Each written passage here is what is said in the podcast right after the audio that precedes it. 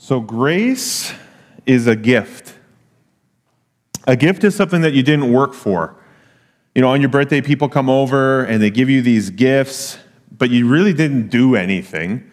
Uh, you haven't accomplished really anything uh, to get these gifts. If anything, they should just give gifts to your mom every time it's your birthday. Uh, just give her the gifts. But you didn't do anything, you get these gifts. Uh, a gift is free. Sometimes it's surprising. Most times it brings great joy. Uh, they should never come, a gift should never come with strings attached. Uh, I knew someone that every time they gave me a gift or a bit of their time uh, or lent something to me, they would say right after, okay, now you owe me. I was like, oh, okay. Uh, that's interesting. I didn't, I didn't want the gifts anymore, but uh, the gift of grace isn't like that at all. We desperately want it to be that way. We want to say, Thank you, God. Now allow me to pay you back. I think that's our natural tendency, but we can't do it. The gift of God's grace is no ordinary gift. In fact, it is the most important gift that has ever been given. So let's say, let's say we were in school together and uh, you showed up. I don't know in, uh, well, actually, I don't know in high school, but in college, when I was in college, I was still writing with a pen and paper. Some people were using laptops. I don't know now if, if it's all laptops, but let's pretend that it's pen and paper still. So we're at school and we're writing notes, but you forgot your pen. You don't have a pen. And I have an extra. I say, here, you can use my pen. And then after class, the, you go to give me the pen back, and I say, you know what? You keep it. Uh, it's my gift to you. You wouldn't get down on your knees and go, Thank you. Thank you so much. And tears in your eyes and just thank you for this pen. Why not?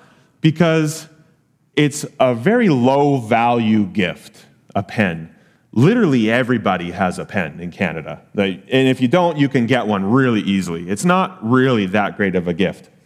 Now, let's say you needed a blood transfusion and you can't find the blood that you need or whatever needs to happen there, but I can provide that blood for you. And I come in and I give my blood in order that you may live. You would respond differently than when I gave you the pen gift, wouldn't you? You can obviously see the difference. Yet I fear, and this goes for myself too, that many of us treat the grace of God like a free pen.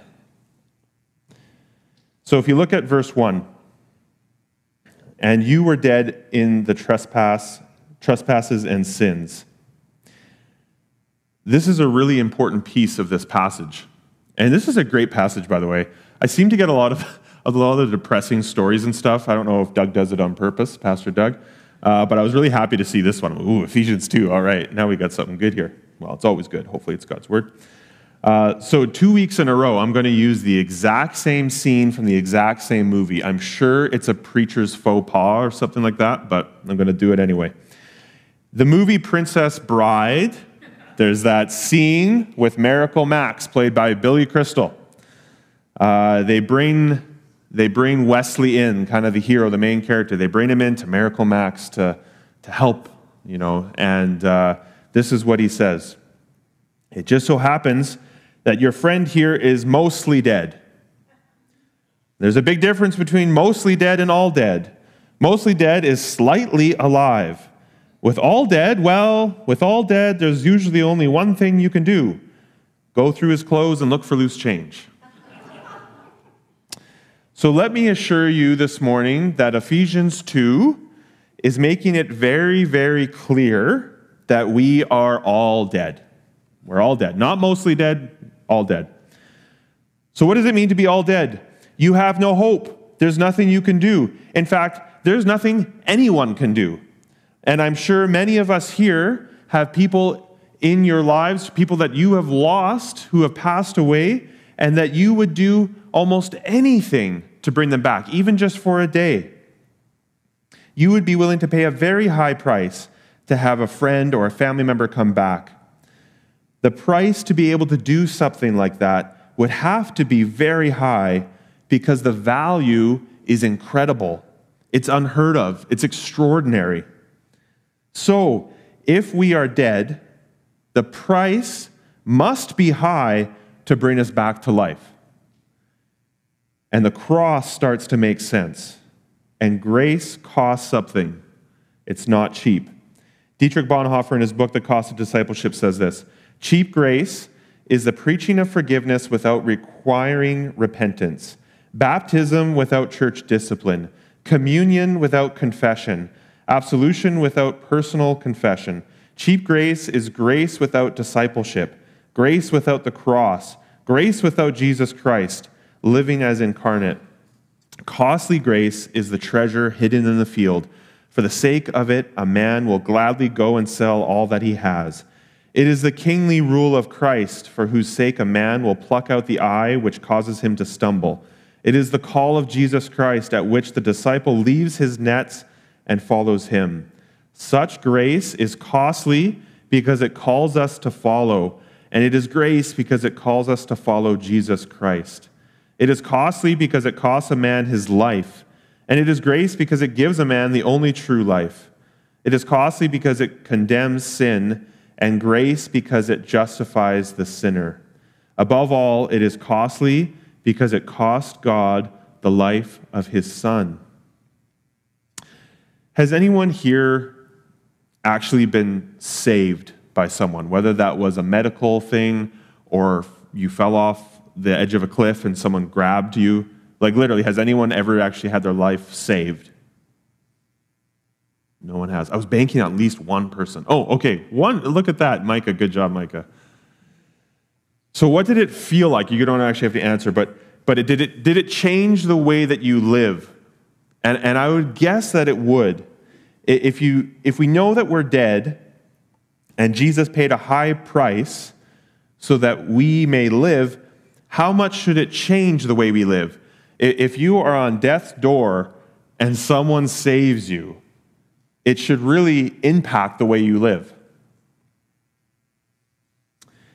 It should transform everything. You can no longer look at others who have, have bigger failures than you and think you're better. If you remember David from last week, we are all capable of sin. We are all dead and we need a Savior.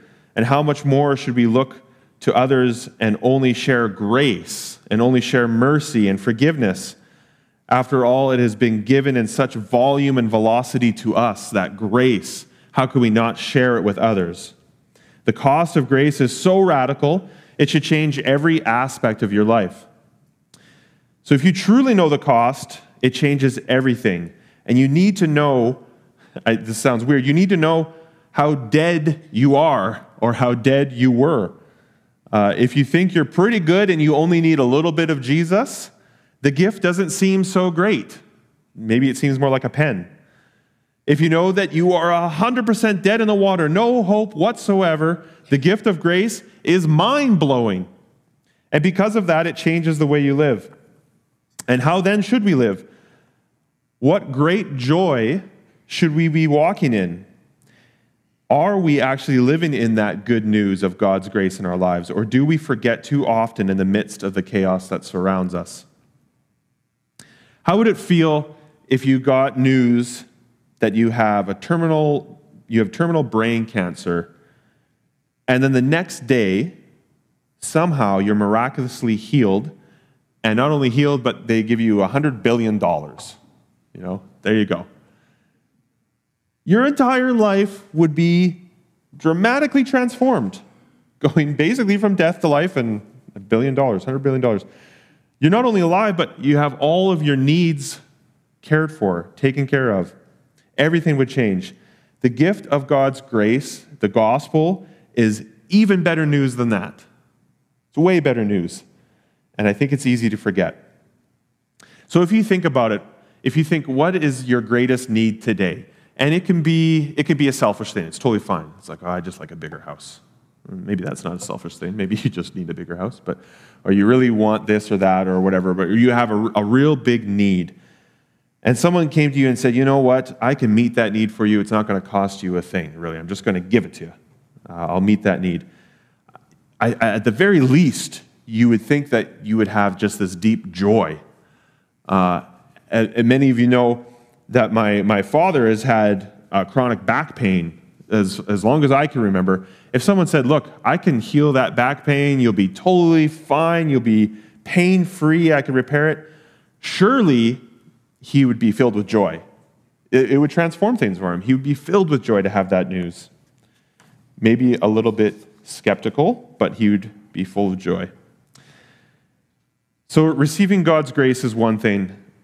And if we acknowledge the amazing grace that has been given to us when we accept Christ, and we see how it plays out in our lives and given to us over time, then I think we're, we're kind of halfway there in a, in a sense. There's this other thing that's really difficult. This next step is extending that grace to others. And that can be really hard. You know, what if we disagree? what if we disagree with each other? What if, what if someone says something mean about me? What if someone's actually going around town and talking about, yeah, Ben's just a big jerk. He's a big idiot. Don't listen to that guy. Uh, do I still have to extend grace to them? And actually, this is just how it works, I guess, when you write sermons. But this last week, it's happened to me three times. So, three times. Uh, and one of those times I went, All right, Lord, I don't, I don't know what to do anymore. You know, I'm done. I, you know, this is crazy. And, uh, and then I went, Of course, that's how I should always be anyway. You know, it should always be, you know, Lord, I, I just need to trust in you anyway. But it was, I, I definitely felt like I was getting tested a few times. You're going to write a sermon about this? Well, you're going to also learn about it. So there's a couple times where, where you know, a couple people said some mean things about me and went, okay, we're going to extend grace. I'm going to try to extend grace. Maybe didn't pass. But 1 Peter 4 8 to 10 says this Above all, keep loving one another earnestly, since love covers a multitude of sins. Show hospitality to one another without grumbling. As each has received a gift, use it to serve one another as good stewards of God's varied grace. And I love the reminder in verse 9 show hospitality to one another without grumbling. Don't be a whiner. Don't be a big grump about it. Don't badmouth your brother or sister. In fact, the Bible even tells us you got to love your enemies too. So, really, you don't have much to stand on here. God's grace is so amazing. We should show others a glimpse of that grace as well.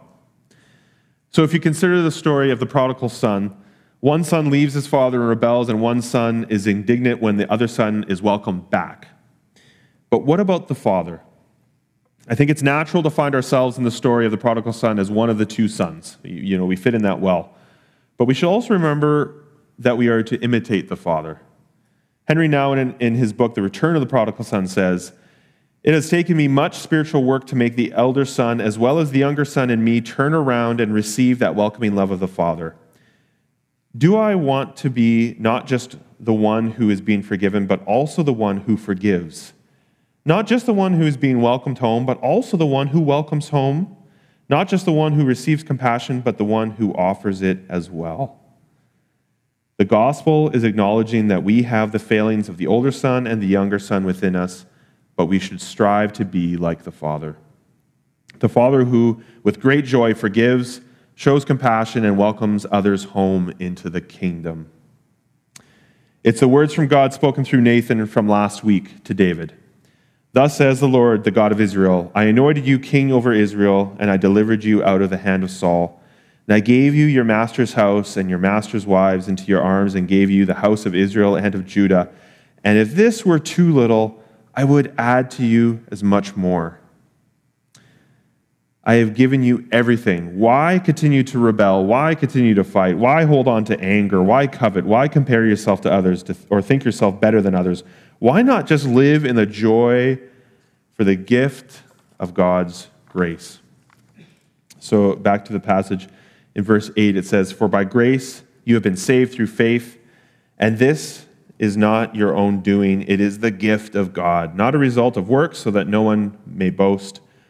For we are his workmanship created in Christ Jesus for good works, which God prepared beforehand that we should walk in them. I think we love to boast. We love to show others and tell others about our greatness. We love to stack ourselves up against others to make ourselves feel better. In uh, CrossFit, which I try to go to as much as I can. You do these crazy workouts and you track your scores and you track things as you get better to see how you're growing and improving. And every day there's a certain workout that you go through and, and there's a score for that. And you record it and all that kind of stuff. Uh, and then what the coach does at the end of the class is he asks everyone for their scores. He knows now to ask me later because I'm trying not to die and I'm trying to get my oxygen back to my body, so he lasts later. And, uh, and then he writes that score down on a big whiteboard. Ben, this is the weights he used, this is his score. There it is, right there. It's marked down on the wall with everyone else. And uh, more often than not, but at least two times this week, I looked at the score. There were some other classes later that day, and I can see all their scores. And it's really easy to go, Ben did worse than everyone. Okay. okay. Worst score, Ben, twice this week. Got it. So here's the temptation. So stupid. Here's the temptation. I look at that board and I go, okay, I was slower than that, those people but they used a lighter weight than I did. I lifted heavier. or, or, you, or you look at the score and you go, I was watching that guy. He cheated. He did not count the way that you're supposed to count. I know I watched. Boy, what a stupid thing to do. Who cares? Who cares? So dumb. I have nothing to boast in, not a single thing. I have nothing to boast in except for Christ lifting weights. Yikes.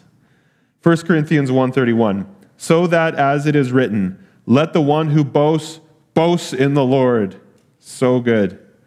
The moment you say I'm not that bad or I'm not like them or I'm better or anything like that is the moment you need to realize that you don't know what grace is. How any of us could look at anyone else's life and think that we are better or that we can thank God that we're not like someone else is just confounding to me. So if you look at Luke 18, two men went up into the temple to pray, one a Pharisee and the other a tax collector. Pharisee standing by himself prayed thus God, I thank you that I am not like other men, extortioners, unjust, adulterers, or even like this tax collector. just crazy. I couldn't imagine being in that room with that guy. I fast twice a week. I give tithes of all that I get. But the tax collector, standing far off, would not even lift up his eyes to heaven, but beat his breast, saying, God, be merciful to me, a sinner. I tell you, this man went down to his house justified rather than the other. For everyone who exalts himself will be humbled, but the one who humbles himself will be exalted. And I feel like I've been humbled quite a bit the last couple weeks. And I think if you think through this, how would you finish this sentence? At least I'm not like. And it's easy to do, and hopefully we, we don't. In Philippians 2, it says this Let each of you look not only to his own interests, but also to the interests of others. Have this in mind among yourselves, which is yours in Christ Jesus, who, though he was in the form of God, did not count equality with God a thing to be grasped but emptied himself by taking the form of a servant, being born in the likeness of men. And being found in human form, he humbled himself by becoming obedient to the point of death, even death on a cross. The one man in all of history who could boast, and even he chose not to do it. May the grace of God give us new eyes to see those around us. And in verse 10, it says this For we are his workmanship created in Christ Jesus for good works, which God prepared beforehand, that we should walk in them.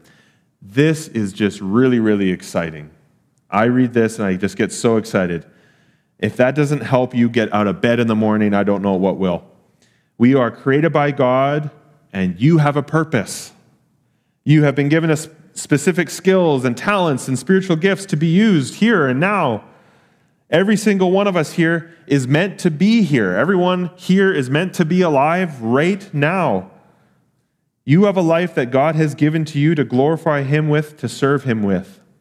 And it's so easy to get caught up in all sorts of good things that can slowly become the most important things in our lives. Things can take over. We forget that this purpose has been given to us. They, they slowly start to gravitate to the center and they take over for that place where God is, where Jesus is. In the movie Cool Runnings, another one of my favorites, Irv Blitzer, who coaches the Jamaican bobsled team, played by John Candy, is asked by the main character, Derice Bannock, about a moral failure that he had as a coach in the past. And Derice asks him, Why did he have to cheat to win? Why did you have to do it? And Irv says, It's quite simple, really. I had to win. You see, Derice, I made winning my whole life. And when you make winning your whole life, you must keep on winning no matter what. A gold medal is a wonderful thing, but if you're not enough without it, you'll never be enough with it. When that one thing isn't Jesus, we miss out on the beautiful gift of God's grace. We make something else the main thing, and we will never be satisfied. We need to be reminded of our, the daily activities that show us the grace of God. R.C. Sproul says, The merit of Christ comes to us by grace through faith. Grace is the unmerited favor of God, it is an action of disposition of God toward us. Grace is not a substance that can inhabit our souls. We grow in grace, not by a quantitative measure of some substance in us, but by the merciful assistance of the Holy Spirit who dwells within us, acting graciously toward us and upon us.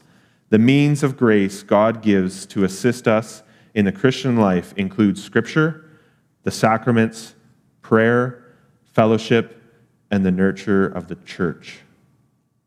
Have you ever considered that the Bible, prayer, church, and fellowship are God's grace to you? Does that not frame things in a different light for you? Perhaps reminds you of how important they should be in our lives? Saul takes on a leadership role for Israel that desperately needed one, but ultimately fails. David shows great promise and brings much hope and prosperity to Israel, but in the back half of his rule, the wheels start to come off. We must remember that all leaders, all systems, all structures in our world will at best be a shadow of what we can see in Christ, our true King. Flannery O'Connor, who was a prolific storyteller, was a master at weaving grace into every one of her stories. And she writes this, or she wrote it There is a moment in every great story in which the presence of grace can be felt as it waits to be accepted or rejected, even though the reader may not recognize this moment. It's the same in life as well. Is this the moment in your story this morning? Do you realize that you need God's gift of grace? So I think it's, it's always great to have preachers, but sometimes it's good to hear from a few other voices. So I want to end this morning just with a couple um, people. I invite Lorraine Barg up and then after, we're going to hear from Dustin Campeau.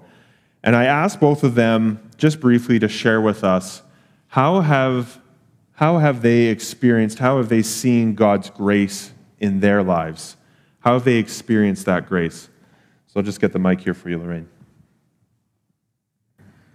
Thanks, Ben. For those of you who do not know me, I'm going to the one minute quickie. I was born in Grand Forks, and my, but my elementary years were in Trail, but I returned here to go to high school. My dad bought a business here. In fact, Abe Martins was one of his apprentices. Yeah. After high school, I went to UBC where I met my husband, Peter, and we were married 38 years. He died of uh, leukemia in 2003. I've, we had three children, and they have produced eight grandchildren. I'm of Italian heritage. So I was raised in the Catholic Church. Although I was in Grand Forks, I did not attend the Gospel Chapel. In the Catholic Church, I learned about God and Jesus, but never about having a personal relationship with this God and about his amazing grace. I accepted Christ as an adult and was baptized in Langley, and I taught music in elementary school off and on for 35 years. In fact, some of my ex students are here today. So, how has grace affected me in the last few years? I have really needed it through the pandemic, as this change in our lives made our differences so evident. And it was hard to extend grace to those who believed so differently. I mean, why don't you believe like I do about the pandemic and the vaccines and everything? Why do you believe so differently? Uh, Jesus died for me and for each of us, and I have had to focus on the main thing. It is not my business to be the judge of anybody else, and I've had really hard lessons in that this year. I need His grace to remind me that He is the judge, and I have to keep my focus on Him. My biggest challenge as a Christian is to let God be in charge. I give things to Him, but I keep taking them back and fussing and stewing and worrying about it. I just finished a renovation of my main bathroom. I had a major leak between the top floor and the basement, and I had to take apart ceilings and walls in a house that is more than 100 years old, which means nothing is square, level, or otherwise. I really found this a challenge because I need my house to be my sanctuary. And all of a sudden, there's workmen running everywhere, and there's, instead of flooring, I have taped down pieces of cardboard so people can walk back and forth. And my bed is in the middle of the hallway, and this was very disruptive for me. I kept saying, Lord, this is your job. But when the window didn't arrive, three weeks like was promised and took 12 weeks to come there. I must admit I was not very happy about it, and I don't do well with gyprock dust in my teeth. I have really needed God's grace through this, and His grace is amazing. Two weeks before my whole family arrived, 15 of them, the bathroom was finished, two days. He finished the job in his timing, not mine. I am now officially older than dirt and past the best before date, as my friends remind me. But I still need God's amazing grace daily as I struggle with the challenges of life. I really appreciate people's testimonies, not necessarily mine. I know that it is great to hear from people, and I hope that some of you will get some consolation by the fact that I need God every day, His amazing grace. Thank you.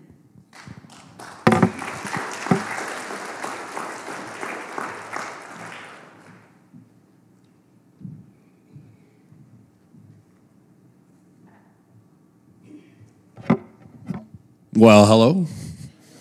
So, I didn't know what to talk about. Surprising, hey? I've talked about so much.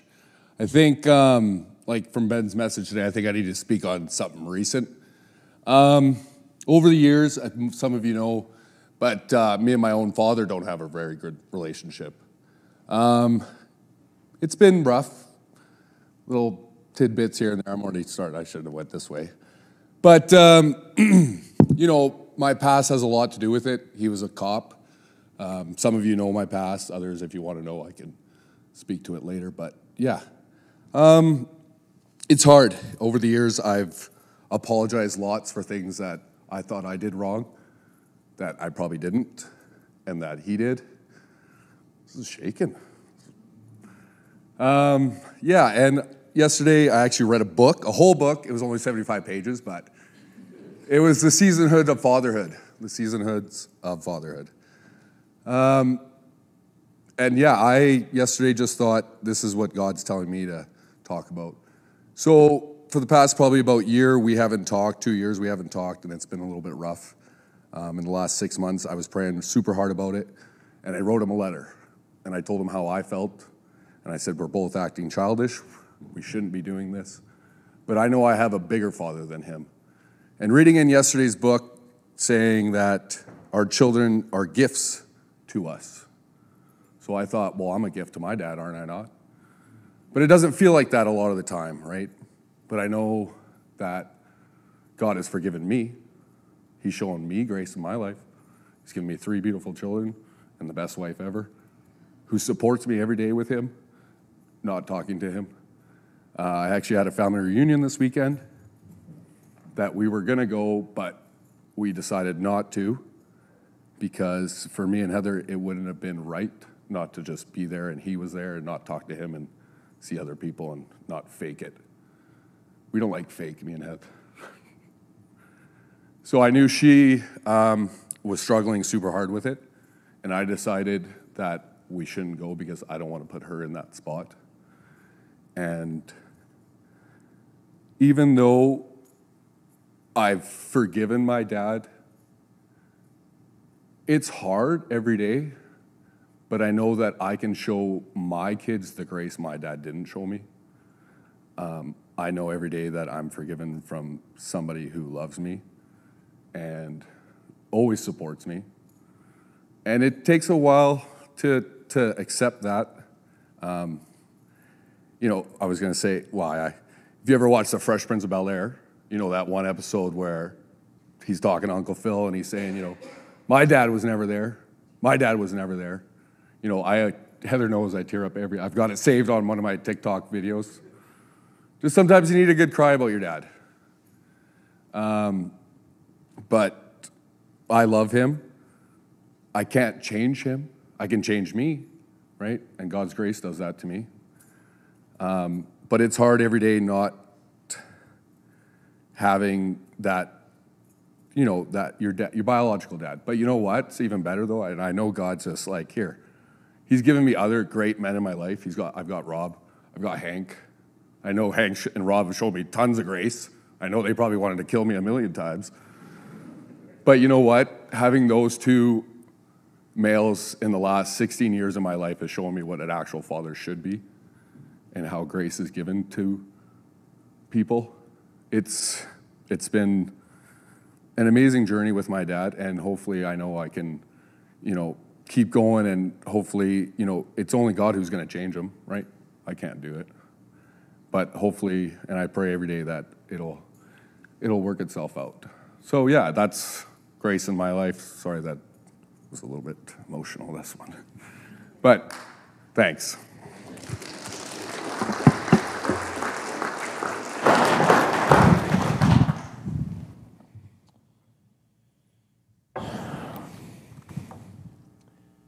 I know that if we were just to continue to share around this room, there would just be so many testimonies and testaments to God's grace.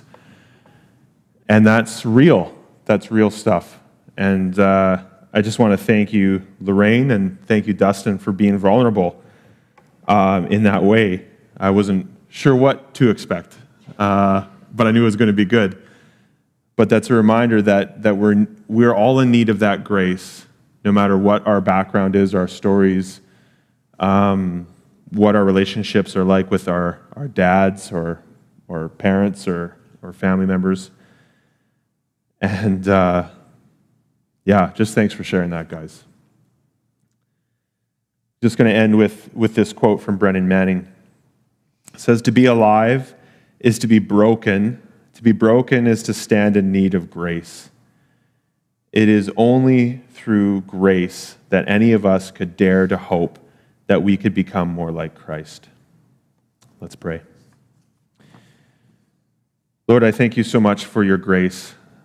I thank you for how amazing and how powerful, at times, how confusing and shocking it could be that you would give that grace to us. I'm not sure that there is anything more powerful in the entire world than your grace. I thank you that many of us here have experienced that grace.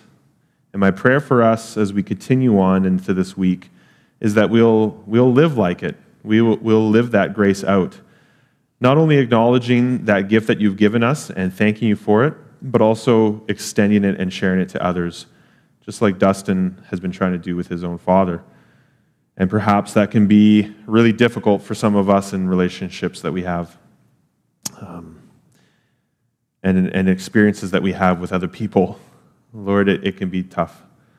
But Lord, I just thank you for your grace, and I thank you for our time together. I thank you that you spoke to us this morning. In Christ's name, amen. So I do want to just end with saying that um, two things. One, if you do need prayer and, uh, and you like to pray, I'll be on one of the front pews, and if anybody else would like to, to come up to pray with people and, and join me, that would be great. But two, if you haven't experienced, if you found yourself here today and you haven't experienced God's grace in your life, you got to. You just have to. It's just so good. It's such a great gift. And so if, if you want to talk about that too, I'd love to talk to you. All right, my friends, have a great week. I'm heading out on vacation, experiencing grace.